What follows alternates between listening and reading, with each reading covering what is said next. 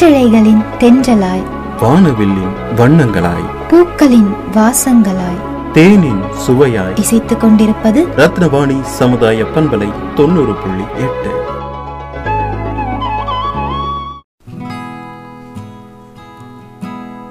அன்பிற்கினிய நேர்கள் அனைவருக்கும் வணக்கம். நான் உங்கள் சிநேகிதன் மகேந்திரன். தனி மனிதனுக்கென்று உணவில்லை எனில் ஜெகத்தினை அழித்திடுவோம் என்றான் முண்டாசு கவி பாரதி. உலகில் உள்ள ஒவ்வொரு உயிரினம் வாழ்வதற்கு உணவு என்ற உரிபொருள் மூலாதாரமாக விளங்குகிறது. உண்டி கொடுத்தோரே உயிர் கொடுத்தோர் என்ற புறநானூற்று பாடலின் வரிகள் உணவின் முக்கியத்துவத்தை எடுத்துரைப்பதோடு அதை அழிக்கும் கைகளே உயிர் காக்கும் ஜீவன் என்கிறது. உயிரின் மூலமான உணவு வீணாவதை தடுக்கவும் பட்டினி இல்லாமல் அனைவரிடத்திலும் பகிர்ந்தளிக்க வேண்டும் என்ற பாகுபாடில்லா உணவை ஊக்குவிக்கும் வகையிலும் ஆயிரத்தி தொள்ளாயிரத்தி எழுபத்தி ஒன்பதாம் ஆண்டு அக்டோபர் மாதம் பதினாறாம் தேதி உலக உணவு தினமா அறிவிக்கப்பட்டது. ஒரு மனிதன் வாழ்வதற்கு தேவையான முக்கிய கூறுகளில் உணவே முதல் இடத்தை பெற்றுள்ளது. காட்டில் வாழும் விலங்குகளிலிருந்து கடல் வாழ் உயிரினங்கள் வரை உயிர்கோள சுழற்சியின் அமைப்பின் மூலம் தடையில்லா உணவை பெற்று உயிர் வாழ்ந்து கொண்டிருக்கின்றனர். ஆனால் மனிதனிடையே காணப்படும் அலட்சியத்தாலும் உணவின் அத்தியாவசியத்தை புரிந்து கொள்ளாத செயல்முறைகளாலும் உலகில் ஒரு ஆண்டுக்கு தொண்ணூறு கோடி டன் உணவு வீணாவதாக ஐநாவின் ஆராய்ச்சி முடிவுகள் கூறுகிறது.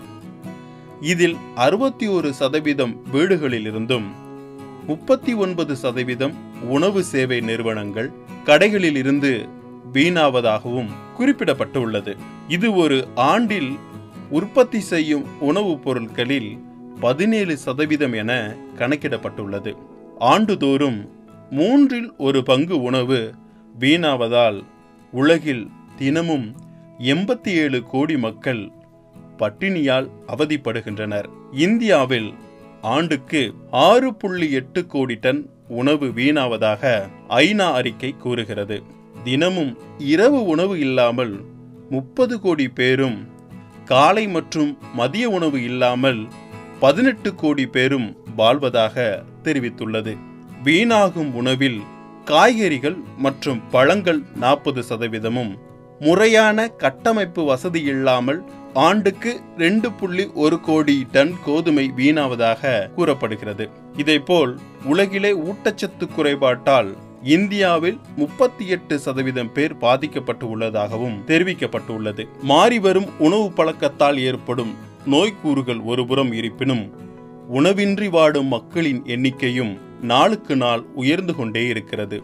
இன்று ருசியில்லை என்று குப்பைக்கு செல்லும் சுகாதாரமான உணவும் பசி இருக்கிறதே என்று பட்டினியால் கெட்டுப்போன உணவை உண்ணும் மனிதனுக்கிடையே நாம் இருவேறு வடிவங்களை காண்கிறோம்.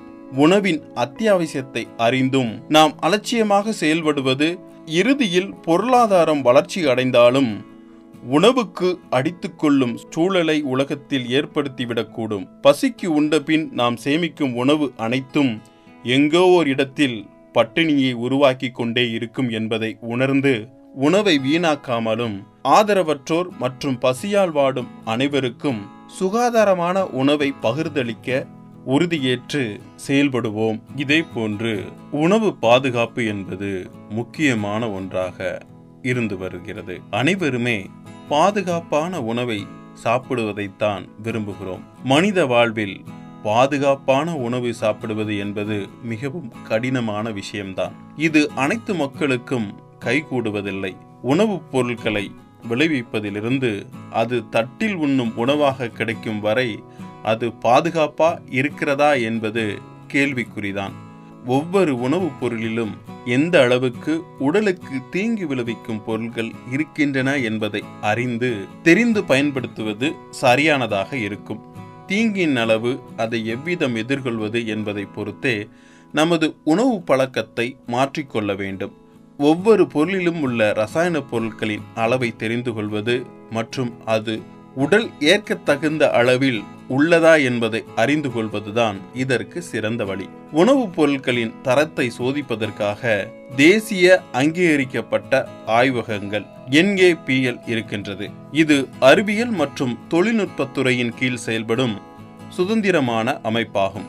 நாம் சாப்பிடும் பொருட்களில் பதினேழாயிரம் வகையான பொருட்கள் இந்த ஆய்வகங்கள் சோதித்து அவற்றிற்கு தரச்சான்றுகள் அளிக்கின்றன என்றால் சற்று வியப்பாகத்தான் இருக்கிறது. நாட்டில் மொத்தம் பனிரெண்டு மத்திய ஆய்வகங்களும் மாநிலங்களில் எழுபத்தி இரண்டு அங்கீகரிக்கப்பட்ட ஆய்வகங்களும் இருக்கின்றன. இது தவிர என்ஏபிஎல் அங்கீகாரம் பெற்ற அறுபத்தைந்து தனியார் துறை சார்ந்த ஆய்வகங்களும் உணவின் தரத்தை பரிசோதித்து சான்றளிக்கின்றன. உணவுப் பொருட்களில் மிக முக்கியமான நான்கு உலோக கலவைகள் இருக்கக்கூடாது. அதாவது காட்மியம் அர்ஜெனிக் பாதரசம் ஈயம் இவை குறைந்த அளவில் இருந்தாலும் உடலுக்கு பாதிப்பை ஏற்படுத்தும்.